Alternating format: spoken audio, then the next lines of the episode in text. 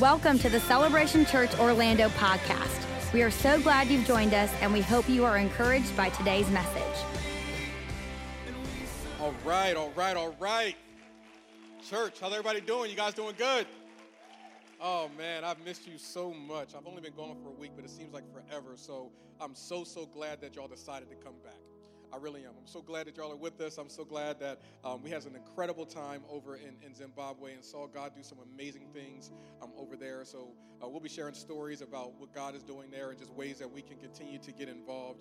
Um, but this series has been absolutely amazing. I'm actually I'm actually a little bit sad that we're, we're wrapping it up because I can't think of a more dramatic thing to preach after than that message intro. Like I feel like it sets the perfect atmosphere. I feel like a superhero when I come out here and preach with that. So we may continue to use that intro, um, even though we're talking about something. It'll be Christmas time. We're going to have that still playing in the background just because it, it, just feels right. I feel like I should be beating a villain right now. But, uh, but we've been excited about what we've seen God do um, just over the past couple of weeks as we've been in this in, incredible series. And, and what I truly believe is that everything up to what we've been experiencing, it's been leading us to where we are uh, right now.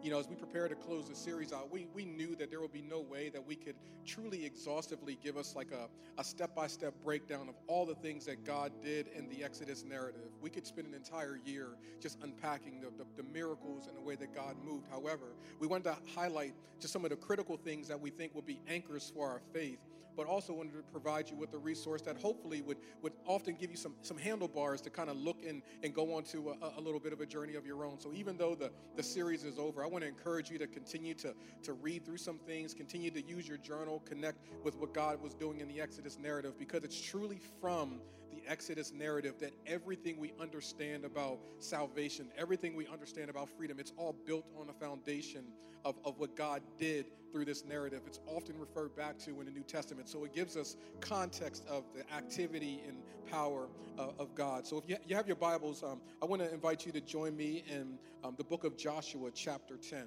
Joshua, chapter 10. While you're turning there, I want to highlight um, our, our theme our theme passage. We've been reading it virtually every every week, just kind of unpacking um, the, the big picture of where we were going because we've been on this we've been on this journey. So so here in Exodus chapter on uh, Exodus chapter three verses seven and eight, it's kind of been our theme. It says this. It says, "Then the Lord said, I have surely seen." the affliction of my people who are in Egypt, and I have heard their cries because of their taskmasters. I know their sufferings, and I have come down to deliver them out of the hand of the Egyptians and bring them to a land that is good and broad, a land flowing with milk and honey, a place of the Canaanites, the Hittites, the Amorites, the Perizzites, the Hivites, and the, and the Jebusites. What we're seeing is that from the very beginning, God had a place that He wanted His people to be in. And, and we understand that the promised land was, was a location that was already occupied by some other people. So this was no surprise that as we went through the narrative, that they found themselves at places that were occupied by some other people, but we knew that God was also calling them to take that land. That's that's what we've seen through this this entire journey. And so so far what we've talked about, just want to give us a quick recap. If you missed any of the messages, go back and, and check it out. But just so we can see how it all was leading to this. So far we've talked about identity the importance of knowing who we are, but also knowing who God is. We, we talked about compromise and understanding that God doesn't want us partially free.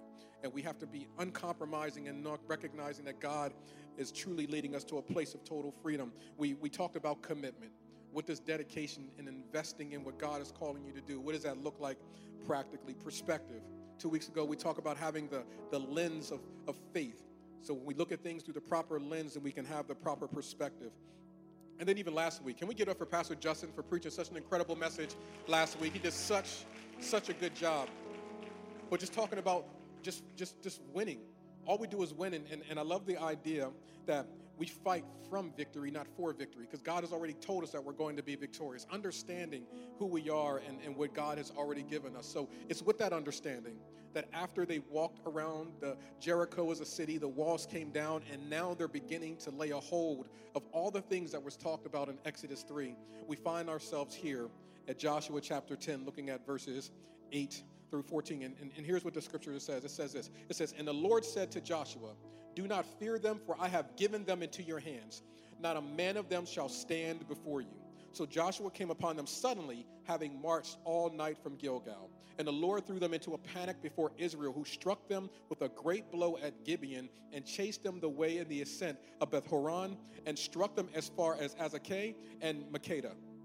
Verse number 11. And as they fled before Israel, while they were going down to the ascent of Beth Horon, the, the Lord threw large stones from heaven as far as Azekah, and they died. There were more who died because of the hailstones than the sons of Israel killed with the sword. At that time, Joshua spoke to the Lord in the day. And when the Lord gave the Amorites over to the sons of Israel, he said in the sight of Israel, Sun stand still at Gibeon, and moon in the valley of Ajalon. And the sun stood still, and the moon stopped until the nation took vengeance on their enemies. Is it not written in the book of Jasher? The sun stopped in the midst of heaven and did not hurry to set for about a whole day. There has not been a day like this before or since when the Lord heeded the voice of man, for the Lord fought for Israel. What a, what a powerful image. What, what, what powerful words. I want us to skip down a little bit further and, and, and, and land at verse number 42 because what we see here is that even after that whole incident we just read, Joshua and his team, they continue to fight. They continue to take more ground. They continue to take more land. And looking at verse number 42, I think that it's a perfect, it's a perfect picture of how they were able to be successful. So at verse 42, it says this, and Joshua captured all these kings and their land at one time because the Lord God of Israel fought for Israel. We see that emphasized twice in the same passage and seeing that even though they had insurmountable odds, even though they had some incredible obstacles, and what in the natural should have not been possible, that they were able to grab a hold of what God told them they were going to have because the Lord fought for them. I can't think of a of a, of a, of a better narrative in all of Scripture that perfectly illustrates what it looks like when the faith of man connects itself with the will of God and we see what God truly has for us because God fights for us. My, my assignment today, what I really feel like I'm called to inspire, encourage, and challenge us in today is around this idea of how God is leading us to get more. He doesn't want us to be comfortable with where we are. So if you're taking notes, I want you to write this down. Keep going. Just keep going. Let's pray.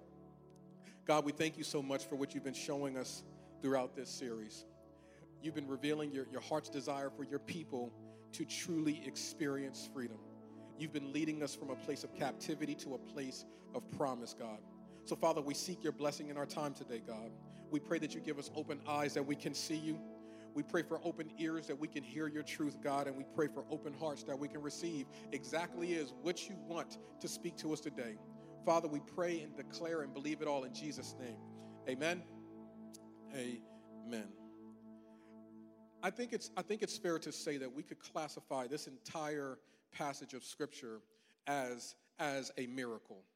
Now, now I realize that when we make that statement, that we all have different understandings and parameters on how we would define um, a miracle. You know, me being a, a, an avid Philadelphia Eagles fan, I, I, I know that two years ago when we crushed the Patriots in the Super Bowl, that I knew that it was going to take a miracle. I did because I truly believe that, that, that the Eagles are God's team.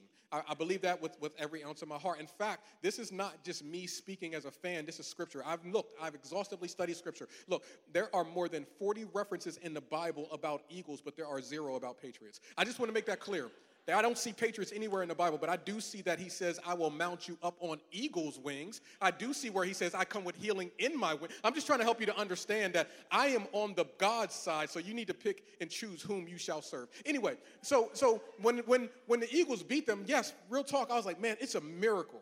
It's a miracle because I didn't feel like they had what it took to be successful. So I used the word miracle when I thought about the Eagles, who seemed to be outnumbered, that could actually defeat the Patriots. Now, for some of us who are parents and you have children, especially those who are like in that teenage demographic, you know it's a miracle for you to ask your kids to do something and they actually do it without expressing any disdain or frustration. It's a miracle. It's a miracle when you can say to your child, hey, um, clean your room, and they actually say, yes, sir. Like it's, it's a miracle. It, it literally is the hand of God getting involved, touching the heart of these children and helping them to be obedient and submitted to the heart of their father. Where's my son at? I'm trying to talk to him. What I'm saying, what I'm saying, it's a miracle. And so we use these phrases like, man, it's a, it's a miracle. It's a miracle if I can ever preach a message that's not at least 45 minutes. It'll be a miracle. It's a miracle. So we all understand that there's this framework where we say, like, man, that that that that is that's a miracle.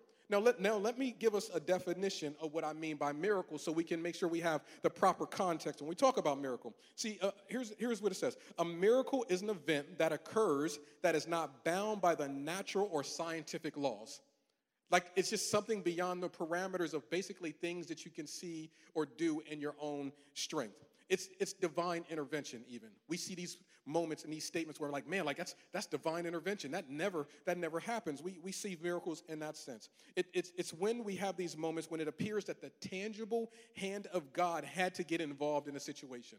So now when we have that framework, we probably can think of moments where, man, it's, it's a miracle that I got saved. It's, it's a miracle when, when, when I didn't get killed in that car accident. Like somehow, like God had to get involved. Like, I don't understand how I'm here today. Like, we begin to understand the framework of what it talks about when having a miracle. I, I like to define miracles this way, especially in the context of Scripture. Miracles happen when the faith of man attaches itself to a move of God.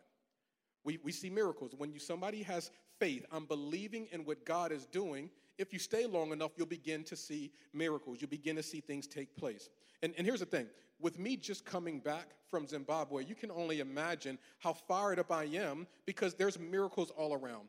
Everywhere you look, everywhere you turn, you're just seeing the activity of God in these environments. And you're like, wow, like that's that's a miracle. It's a miracle that a country that has 95% unemployment, yet the people are still filled with joy and they're passionate about Jesus. Like I can't imagine like not having those resources, but yet these people are fired up for God. Like it's a it's a miracle when you look and see the faith that exists there. There's so many things that we could talk about when we begin to talk about the context of, of miracles. And so I, we'll, we'll unpack some of those things in, in the weeks to come. But, but I'll say this as it relates to Zimbabwe it is a miracle that I even made it on a plane. Let me give you some context and explain to you what I mean. So, our flight coming back from, from Zimbabwe, it went from Zimbabwe to Johannesburg, Johannesburg to JFK in New York, and then from there here to Florida. So, that was like our whole flight plan. So, when we got to Johannesburg, we had a seven hour layover. We all we, we get it. We have a seven hour layover. So we decided, my wife and I, we decided, hey, we're going to hang out in the in the lounge for a little bit. We're gonna we're gonna get caught up on email. We're gonna relax a little bit. Then when it's about an hour or so before we need to board the plane, we're gonna go ahead and hop on um, the plane. We're gonna do some shopping and then we'll get on the plane. That was our plan. It was brilliant. I thought of it myself. I knew it was perfect. So so everything was going according to plan. Now the interesting thing was when we checked into our flight, everywhere we turned, they would constantly tell us, hey, listen in Johannesburg Airport, we do not call out the flights. We don't say what flights are taking off, so you got to be mindful. You got to pay attention to the clock. You got to know where you are because you won't hear an intercom with anyone saying, "Hey, this flight's about to take off." There is no final call, so just be be ready. Cool, I got it. But everywhere we went, they kept emphasizing, "Hey, we don't we don't we don't let y'all know, so you better be ready." I get it. I was going to order me a cheeseburger. Cool. You want a cheeseburger? How do you want it done? Medium well. Cool. Hey, we don't let you know when the flight's taking. Like everywhere I went, they constantly wanted to remind us, like, bro, be on time. Got it. So I look at my ticket. It says that the flight boards at 8:05. So I'm like, all right, cool. I know what we're going to do. So my wife and I, it gets to be about seven o'clock. I'm like, hey, let's start more, making our way down to the little mall, the shopping area. Let's go ahead and buy some gifts for the kids, the grandkids. It's going to be great. We're wandering through. We're shopping. It's about 7:38. I tell my wife, like, hey, let's get ready to start wrapping this thing up. Let's uh, let's start moving a little bit. About seven, about 7:50. It's all good. You know, now where we are, it's about a 15 minute walk to get to our gate. As we're walking and we're just moseying, enjoying ourselves and enjoying the culture, she says, Hey, I want to stop in here and pick up one more thing. I'm like, Girl, we're in Africa. You could do whatever you want. Go ahead and get that. So I'm standing outside. I'm standing outside waiting. But then there was like this uneasiness that began to hit me. I, I didn't know where it came from. I really don't. So I took out my ticket, and when I looked at my ticket, I had realized that I was looking at the wrong part of the ticket the entire time. The flight did not board at 8:05, it left at 8:05. That means that they had been boarding for the past 30 minutes and we had completely missed the window. And on the ticket it tells you you have to be boarded 20 minutes before the flight departs because they have to do all their check systems. So in my head, I realized we just missed this flight. And, and so a sense of panic. I'm not sure if you've ever seen a movie where like something zooms in, it's like a moment of panic and like everything is like terrifying. Like it was like one of those moments. So I turn, I look and I see my wife. She has her credit card in her hand about to purchase this really cute Zimbabwe African skirt. It was so nice, but I ran into the I ran into the store. I was like, "We got to go." I literally grab her by her hand and we start running. So we're running full speed through the Johannesburg um, airport. Now, in the back of my mind, I'm thinking to myself, there's no way we're going to make the flight. It boards at 8:05. I mean, it leaves at 8:05. So we're we're not going to make it. It's 8:03. Like they've already closed the door. They're already literally going through the process of hearing the pilot on there saying, uh, "Thank you so much for joining on our flight. Uh, we're going to be traveling about 15 hours, and uh, we got our flight attendants are going to be taking care of you." Like, I mean, they're doing that right now. So I've already I've already missed the window. So I'm thinking to myself, why am I even bother trying to run any further? They're already basically taxing down. They're already ignoring the flight attendants and their safety rules. Like that's already taken place. We're we're running for for for no reason.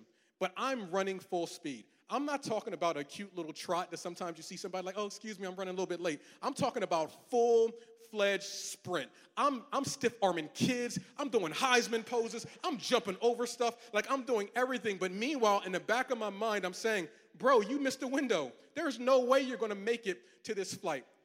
But then, to make matters worse, we're doing all of this, and my wife broke her toe. Right. Now, now, now, now let, me, let me give you some context, because watch this. So, the night before, somebody left their luggage in the middle of the floor in the hotel, me. Um, and, and believe me, I'm paying for this right now. So I, I, left, I left the luggage out. So when she was packing up her stuff in haste, she runs directly into the wheel on my luggage and breaks her toe. Now, okay, relax. Um, so, so, so here's the thing. My wife, because she used to work in the medical field, anytime there's any sickness or something, she immediately goes to like the worst diagnosis there is known to man. Like if you cough in front of her, she's gonna be like, mm, that sounds like tuberculosis. You might have two weeks left. Like it's always like the worst case scenario. So understanding there's a history of her over exaggerating. Y'all see what I'm trying to do? She built a history of over exaggerating. So when she stubs her toe, I'm like, listen, you're fine, relax, it's gonna be okay. She said, no, I broke my toe. No, you didn't. It's gonna be okay. I know I'm a terrible husband and I'm, I'm, I'm taking care of her right now. But I'm, I'm doing all of that. Now, take that information because we didn't know her toe was broken then, and now put it in the context of us running full speed through the airport. So, as we're running, there are moments when she's like, I don't, I don't think I can go any further. My foot's hurting. I'm like, girl, we got to keep going. We got to keep going. There is no grace. There was none of that. I was like, man, it's going to be fine. Keep going. So, as we're running and running, it's about a mile and a half of just running. I have not ran a mile and a half since ever. So, so, uh, so I'm way out of my element. I'm breathing heavy. But then as we come around the corner and I can see that we finally make it to our terminal, but we're at gate 15, which is still another quarter of a mile away. I'm running, I'm huffing, I'm like I feel like I'm about to die. I have like a stress-induced panic attack and asthma, but I'm thinking to myself, I don't want to miss this flight even though I know the flight's already gone.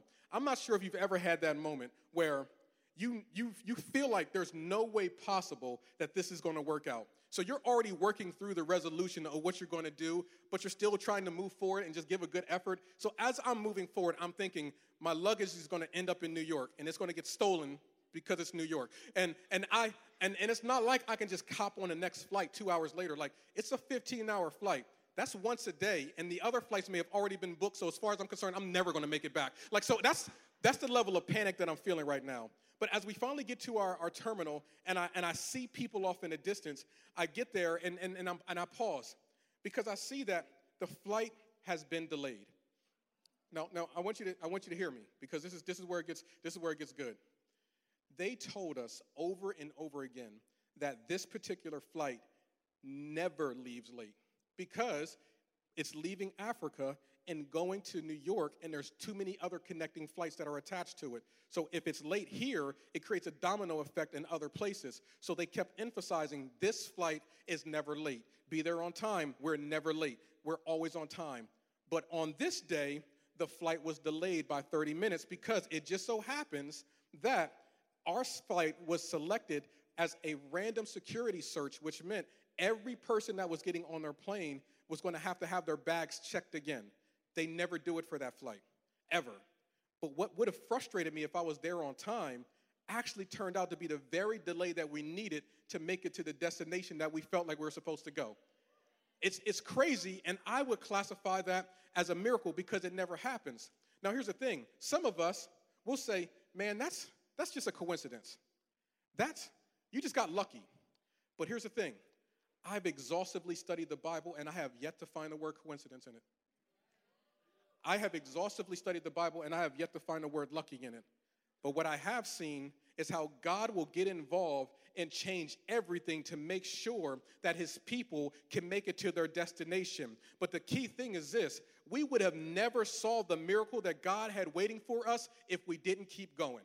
There were moments when I felt as if it didn't make sense. We missed the window. Where there's no way we're going to make the flight but we had to keep going. There have been times when I was like, the flight is already gone, but something told me that we have to keep going. Listen to me. I know that sometimes when we're looking at our situation, we're thinking that it's not going to work out, so we often will stop. But you will never see the miracle unless you keep going. Sometimes you're going to have to walk on your brokenness and push through the pain, but that's how you're going to get your miracle, so you got to keep going. Sometimes you got to drop everything and change directions and run as fast as you can, but you got to keep going. There's going to be times when you don't have the breath in your lungs to praise God, but you know that on the other side of your praise is your breakthrough, so you got to keep going. Every now and then, you don't have the strength inside of you, but when you recognize that unless I keep going, I won't see the miracle, it'll give you the strength to keep moving. Church, listen to me. You may be tired, but keep going. You may not have seen it worked out, keep going. I truly believe that your miracle is on the other side of your perseverance, but you won't see it if you don't keep going.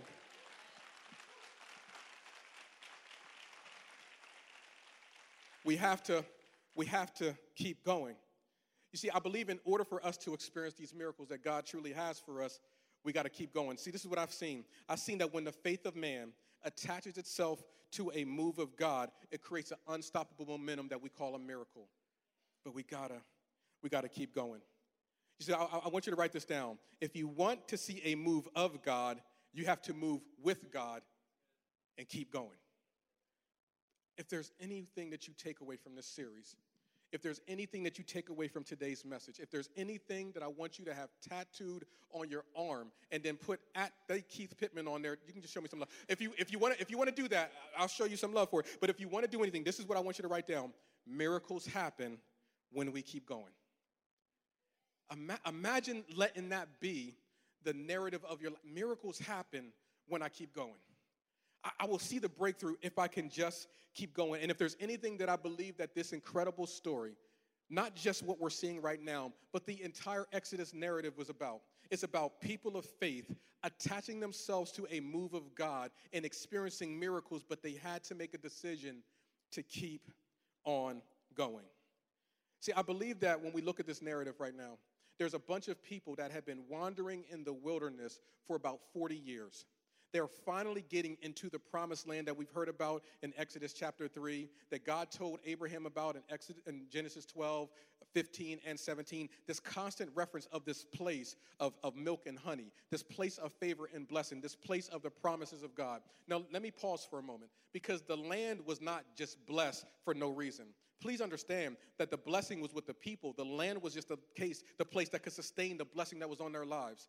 I want you to hear that the blessing wasn't the land, the blessing was the people. The land was just a place that could sustain the blessing that was on their lives. Let me say that one more time. The blessing isn't in the location, the blessing is with the people. The location is just a place that can sustain the blessing that is on their lives. There have been many of us that we've been thinking that I will be blessed if I can just get here. But please understand, you're blessed right here. There is just a place that can sustain the blessings on your life. So when you're in Egypt, you're blessed. When you're in the wilderness, you're blessed. You don't have to get to a location to be blessed. You're blessed right now but that's not what I came to talk to y'all about. What I want you to understand though, we have these people that have been on this journey trying to experience the blessing of God and are finally getting to the destination that they had heard about. The place that their ancestors talked about, the place that, that, that Moses came and told them about, the place that Joshua had now led them into. They're finally there. But now they're at this spot where they have a critical decision to make. They have to keep going. Because even though they made it into Jericho, God had other areas that He wanted them to conquer. There was other land that he had for them. There was other things that they still had to do. And it's in this moment that we often wrestle with the tension of, is it good enough? Do, do, I, do I need to go any further? Here, here's what I believe. I believe that there's sometimes that being in the proximity to the promise can create the illusion of fulfillment. That when we're, that we're in proximity to it, that we feel like, well, man, I've, I've made it because I'm, I'm close enough to it. I, love how Jim Collins says it here in his bestseller, Good to Great. Good is the enemy of great. And that is one of the key reasons why we have so little that becomes great, because we're content with things being good. Man, I, I don't, I don't need a great marriage. I got a good marriage. I don't, I don't have a great business, but I got a good business. I don't have great kids, but I got good kids. We become content when things are good and we miss out on the greatness that God truly has for us. But here's the question that we have to ask ourselves What if God has more for you? What if where you are right now, whether it be good or bad, you really begin to think through the filter, but God has more for me? My business is doing good, but I know that God has more for me. My marriage is strong, but God has more for me. My family is good, but God has more for me. We have to develop a mindset that says this I don't want anything more, but I won't accept anything less than what God has for me. Unfortunately, we get content with where we are and we miss out on all that God has for us. The key ingredient is we have to keep going.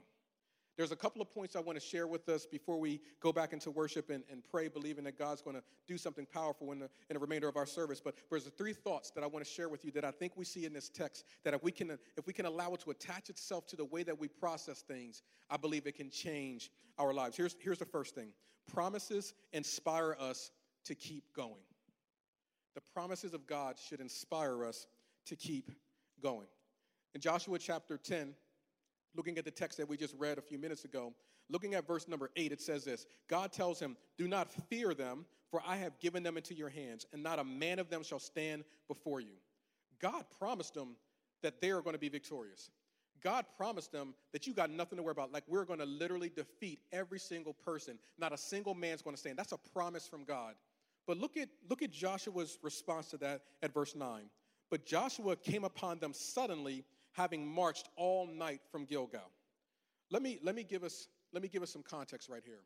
It was, it was unheard of for soldiers to march all night long. Night was a time for rest, even when you didn't know if you were going to win the war. You rested at night, and then you would battle during the day. So why would, why would Joshua implement a radical strategy when he knew that God had already given him the victory? Joshua recognized that he still had a part to play. That even though that God had given him a promise, that he still had to keep going. He didn't want to sit back and wait for God to do it. I want you to put this in your spirit. Don't let the promises paralyze your pursuit. Don't, don't let because God said that you have victory make you believe that you don't have to fight. Don't, don't, let, don't let because God says that your marriage is blessed make you think you still don't have to do the work and do date nights. What I'm saying is that when we work in conjunction with what God has already said, that's when we experience the miracle. But we have to make sure that we keep on going. We have to keep on going. So, so let's, let's go a little bit further. As we look at this idea of God partnering with us, the promises don't remove responsibility, they should inspire mobility. It doesn't remove the responsibility, God speaking blessings over your life, the things that God's word says about you, it doesn't remove our responsibility in the part that we have to play. We just have to now be activated to move in the direction of what God said He's going to do. Joshua walked all night long uphill. It's literally like an old school story when your parents was like, I had to walk to school 12 miles uphill in the snow both ways. Like it's Joshua literally had to walk about 25 miles uphill at night. This was this was completely unheard of. But what Joshua knew that if they got there early, the enemy would not be expecting them. And when they got there early that morning, because the enemy wasn't expecting them, God used that to send fear through the camp, and the enemy began to panic. Let me simplify it a little bit. The enemy did not expect Joshua and the team to be there. Powerful things happen when you show up in places that the enemy doesn't expect you to show up amazing things happen when we begin to do things that the enemy doesn't expect us to do. Let me put it to you this way the enemy didn't expect you to show up today because there was something going on in your life that gave you every reason why you shouldn't come. But you decided to come anyway. So, what it does is God uses that to confuse the enemy and send them off into a panic. God has this ability of using when we show up in unexpected places to confuse the adversary and send them off into a panic. God doesn't expect you to show up early on Sunday mornings to help us with set up and tear down, but when you show up in the unexpected places, God uses that to diffuse and to confuse the enemy. But you got to keep showing up. You got to keep going. God doesn't expect you to worship God when it seems as if everything is falling apart, but the adversary can see that God will use that to silence the activity of the enemy. God, the enemy doesn't expect you to show up as small groups and be, get connected to people that are going to help you to be vulnerable, but to now lead on God and be surrounded by a community of people so you can be made strong. The enemy does not expect you to show up at equip nights when you can actually be strengthened and developed, but when you show up in those unexpected places, God meets you there and it confuses the enemy. I'm not sure who I'm talking to, but there's a, somebody in here that needs to take a next step, and the enemy does not expect you to do it. But if you could step into the unexpected, God will confuse the enemy, God will defeat the enemy, but you got to show up in the unexpected places. In other words, you've got to keep going. Let me talk to someone plain. You've been going to counseling and you don't see the results right now, you keep going. You've been going to those places that deal with addiction, but you are still struggling with addiction, you keep going. You've been praying and you haven't seen the results, but you keep praying. You've been serving, but you don't feel as if you're getting your breakthrough. You keep serving. You've been giving and you don't see the financial breakthrough just yet. You keep giving. What I'm saying is, when you've been coming to church and you still don't feel as if it's translating from Sunday to the rest of your week, you keep showing up. The miracle is on the other side of you continuing to show up. Don't let the adversary convince you to stop showing up. He doesn't expect you to have faith, he doesn't expect you to persevere, he doesn't expect you to serve, he doesn't expect you to give, he doesn't expect you to get involved. But you, when you show up in the place places that the enemy doesn't expect, God will use that to put a panic around the enemy's camp. It's amazing how God can use those unexpected things to defeat the enemy. But there's another thing that I want us to recognize that happens in this text, and I want you to write this down. Not only do we see that promises inspire us to keep going, but prayer invites God to move, but we must still keep going. Let me, let me walk us through this real quick. Because looking at verse number 12, when, when, when they show up and the battle begins, the text tells us that, that, they're, that the enemy's camp is literally being ransacked. They're being defeated, they're running away. So, so, so Joshua has this, this bold, ridiculous prayer where he says, Sun, stand still. Now, that's, that's, a, that's, a, that's a massive prayer. It's, it's, it's incomprehensible to consider what he was truly asking for. Now, he doesn't understand at that time that like the sun doesn't move, but it's the earth that moves. But, but let me give us a framework of what we're talking about. When God created all that we have a chance to be a part of right now, we don't live in our own separate ecosystem. We're part of the universe. And so God created the universe, the galaxies, everything that we're a part of with such perfect rhythms that everything plays its part. We rotate around the sun 365 days, 24 hours to, to turn on its axis. All of those things are finely tuned. So when he's saying sun stands still, he's ultimately saying is I want the earth to come to a complete stop. Now understand this. If the earth comes to a complete stop, it'll send a ripple effect that damages everything that's around us. So, in other words, what God needed to do to answer this prayer is He literally had to stop everything. He had to bring all of existence to a stop so that the ripple effects wouldn't be as significant. Think about that for a moment. Have you ever been at a spot where you've been so desperate that you said, God, in order for this thing to work out, you're literally going to have to change everything? Have you, have you ever been so desperate where you've looked at all the variables around you and you've said, only way this can work out is that God would literally have to get involved and fix 20 different pieces in order for this to work out. This isn't an isolated thing. God would literally have to change everything. This is the this is where we find ourselves at. But what's interesting is the text tells us that God does it. That, that God pauses everything so that they can experience the victory. So, what it says in the, in, in the passage, it says that there had not been a day before or a day after where God had heeded the voice of man. Allow me to explain this for just a moment because it gets me fired up when I consider what we're talking about here. That word heeded in the Hebrew is the word Shema. Now, a couple of weeks ago, we talked about that word Shema, and Shema means to listen and to obey. You can't separate the two. So here's what it's saying that God obeyed the voice of man. There are, every time we see the word Shema in Scripture, it's always our responsibility to be obedient to God. There is literally only three passages in the entire Bible where it says God obeys our voice.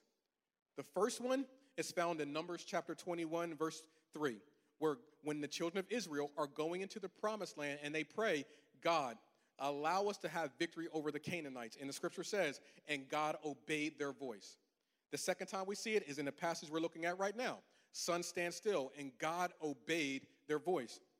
The third time we see it is in 1 Kings chapter 17, looking at verses 22. It says that when Elijah came into the room where the widow woman's son had died, that when he prayed and said, God allowed this boy to come back to life, it says that God obeyed it. Are you seeing a pattern here? That when prayers are prayed that ask God to do something so that he can be glorified to it through it, he does it. See this. God, we're going into the Canaanite land where there's where there's false worship, where there where there's idolatry, where there's human sacrifice. God, we want to get victory in that land, not for our own strength, but we want to make a place where your name can be glorified. God says, I'm all about that. God, we're, we're, we're battling and we have the most perfect conditions in order for us to be victorious. So, Lord, we're asking for you to get involved, not so that we can get the glory, but so that your name can be elevated. God says, okay, I can get on board with that.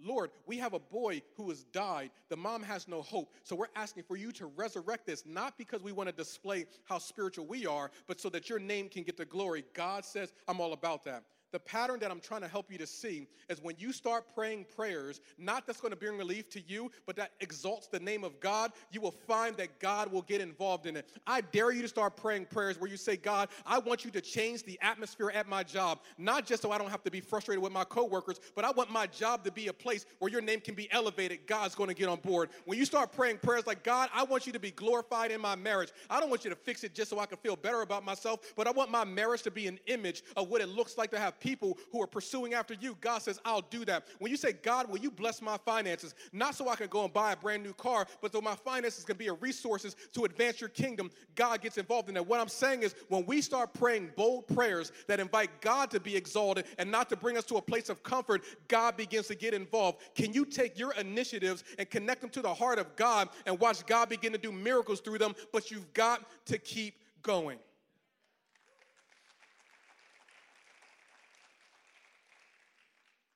When I was in um, Zimbabwe, our, our, pastor had kind of taken us around the, the land there. And um, 75% of the country is, is, is undeveloped. 75% of the country is kind of what we would consider to be rural. The other 25% has cities just like what we, we have here. And so, as, as, as Pastor Dixon was taking me through, he said that, that God had put a burden on his heart to put churches in those places where nobody else would go. So, all the churches that exist in Zimbabwe, they're, they're in the cities because that's where the people are that have jobs. And we understand that in order for a ministry to operate and to function, it takes money, it takes resources. So people that plant churches, they typically plant them in areas where the resources are. But, but God gave the pastor there a vision. I want to plant churches right next to where the cults and the animal sacrifices are. And they had a vision for that. But they said, but we don't have any resources. The people out here, they don't have jobs. They, they don't have any income. So, God, the only way that we can plant churches in these remote locations is if you literally give us the land and if people just start sending us money because we, we don't have the ability to do it on our own. That was his version of a sun stand still prayer.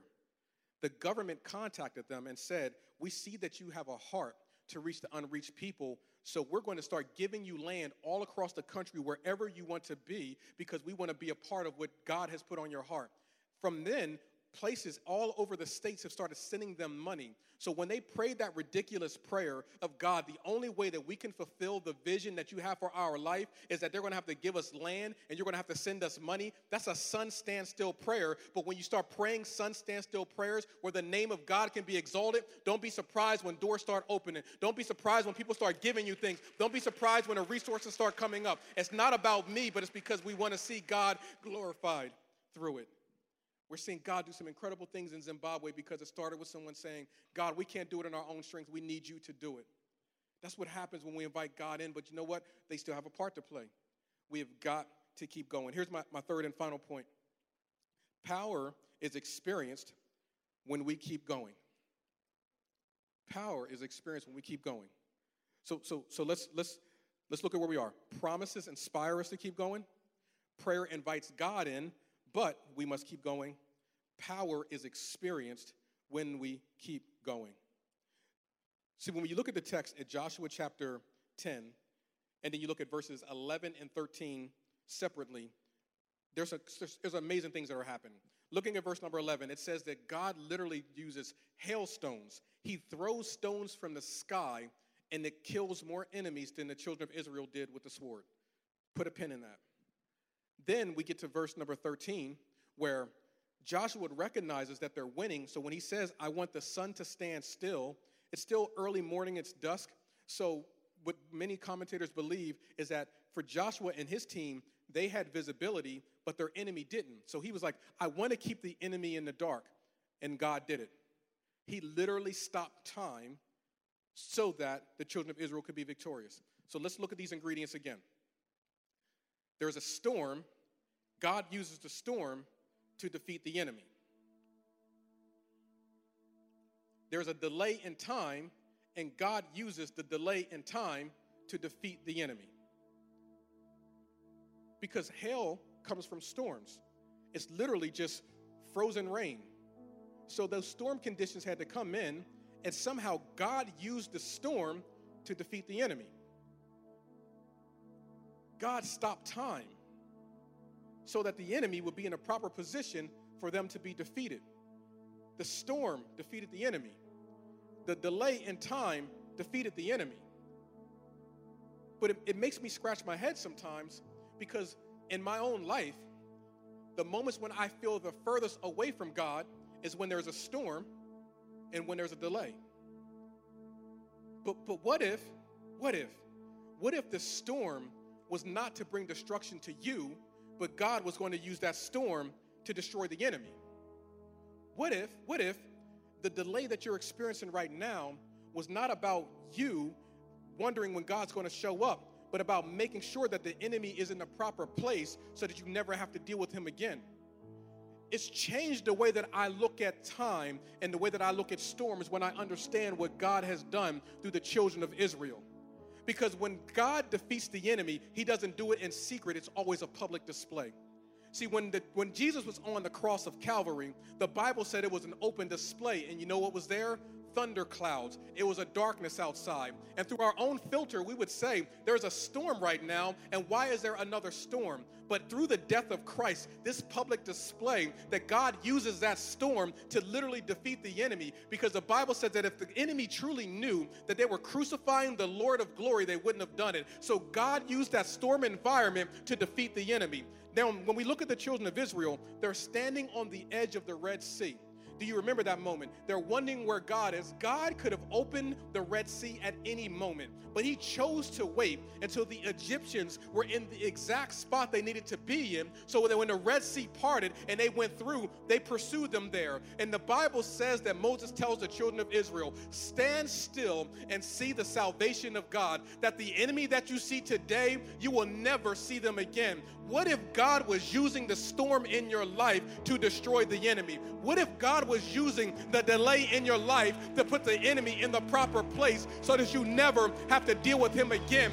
Your responsibility is to keep going. I know that right now you feel weak. I know that you're in the middle of a storm and you're wondering if you can survive, but maybe the wind is to blow away the debris of the things that you shouldn't be holding on to anyway. But when the wind is gone and when it comes calm, the adversary won't be there anyway either. God is using that storm in your life to get rid of the enemy and you never have to deal with it again, but you have to make up your decision that I am going to keep going. Maybe you're weary in yourself right now and you're wondering to yourself, God, I don't know where you are right now. Why haven't you moved? Why haven't I got my breakthrough? Why haven't the chains been broken as of yet? You stand still and see the salvation of God, that God is getting the enemy in the proper place so that you'll never have to deal with it again. You'll never have to deal with that addiction again. You'll never have to deal with that fear again. You'll never have to deal with depression again. That God has the ability to use the struggles in your life to, def- to defeat the enemy so that you never have to deal with it, but you have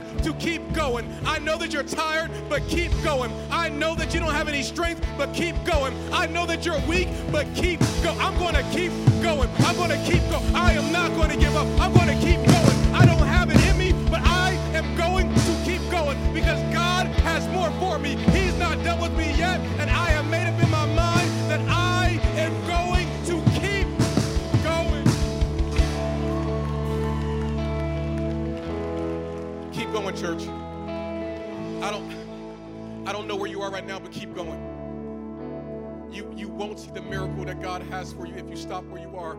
Just keep going. We've all we've all been the beneficiaries of when people keep going. You know, 20 plus years ago, Pastor Stovall and Pastor Kerri had a vision to go and plant Celebration Jacksonville. Their vision was, man, maybe we can have a church that has about 100, 200 people. That, that was their dream. But when they saw God moving, they attached their faith to what was God was doing. And now, 22 years later, 10,000 people later, countless salvations later, massive life change later, because they kept going, lives were radically changed. 12 years ago, in, in Zimbabwe, Africa, a man named Dixon said, Man, like, no one's reaching those people that live in those villages. I, I would love to, to go and plant churches in these environments and, and try to help people who are caught up in ancestral worship and, and, and paganism and idolatry to show them that God truly loves them. They planted one location, they planted two locations.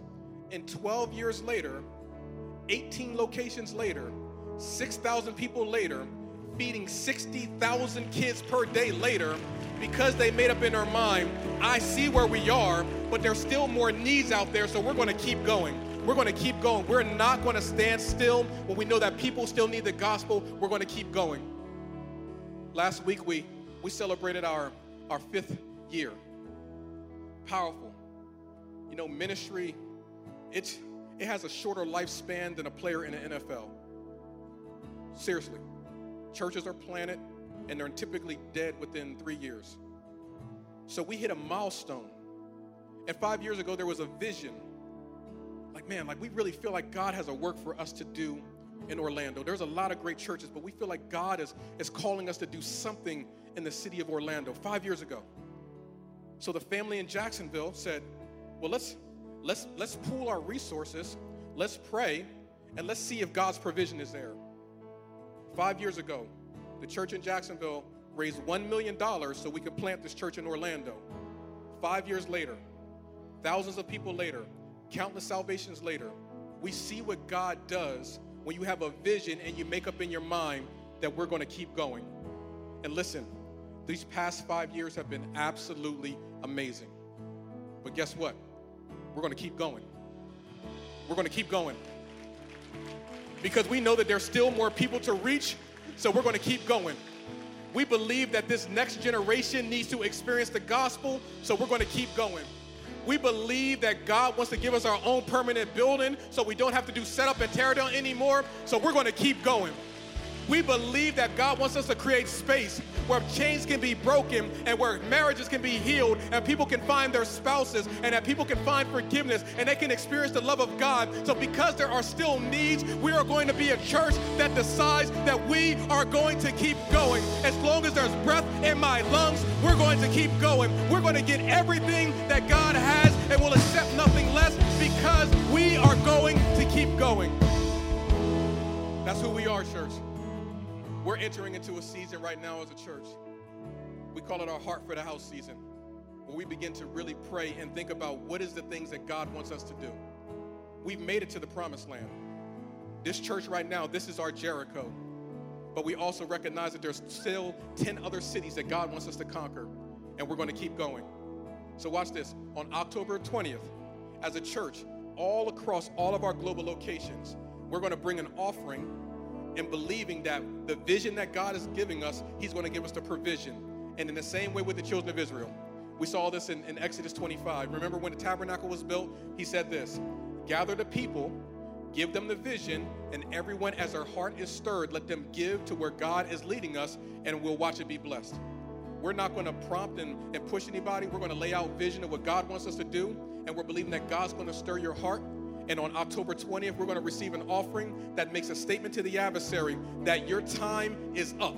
You have no place in the city of Orlando. You have no place in Zimbabwe. You have no place with the next generation. That we're going to radically take the name of Jesus everywhere that God has given us access. In other words, we are going to keep going. As we wrap this series up, if you if you have your journals, if it's at home, that's fine. If you don't have it, it's fine. You can download it from the website. But but on the back page of it, we have a section on there that says my prayer we, we, we intentionally put that there because we wanted you to think about your sun standstill prayer. What is the thing that you're praying for that you know that God has to change everything in order for it to come to place? Maybe it's, God, I need the sun to stand still on my marriage. You're, you're going to have to change everything if we're going to survive. God, I'm, I'm praying a sun standstill prayer over my child. They're so far from you. I don't know what to do with it. You're going to have to get involved. God, I'm praying a sun standstill prayer over my health. You're going to have to change everything in order for us to survive. The list goes on and on. We want you to fill that out. We want you to cut that out. We want you to attach scriptures to it. And we want you to put it on your refrigerator, take it to your workplace. But you begin to pray those sun standstill prayers and root them in the Word of God and keep going, you will see a miracle. As a church, our sun standstill prayer are the things that I laid out to you. God, we, it's time for us to get a permanent building. God, it's time. It's time for us to get our own spot. God, it's time for us to create spaces where the next generation can experience the truth of who you are. It's time. It's time for us to upgrade our technology so we can take Sundays and expand it beyond that because we know that you need encouragement during the week. We know that you need encouragement, so we want to do some things here to allow us to equip you while you're there. That's our sun standstill prayer. But what I realize that in a room of this size right now, there's many of us that need God to move right now. So, with every head bowed and with every eye closed, I want to ask you this question.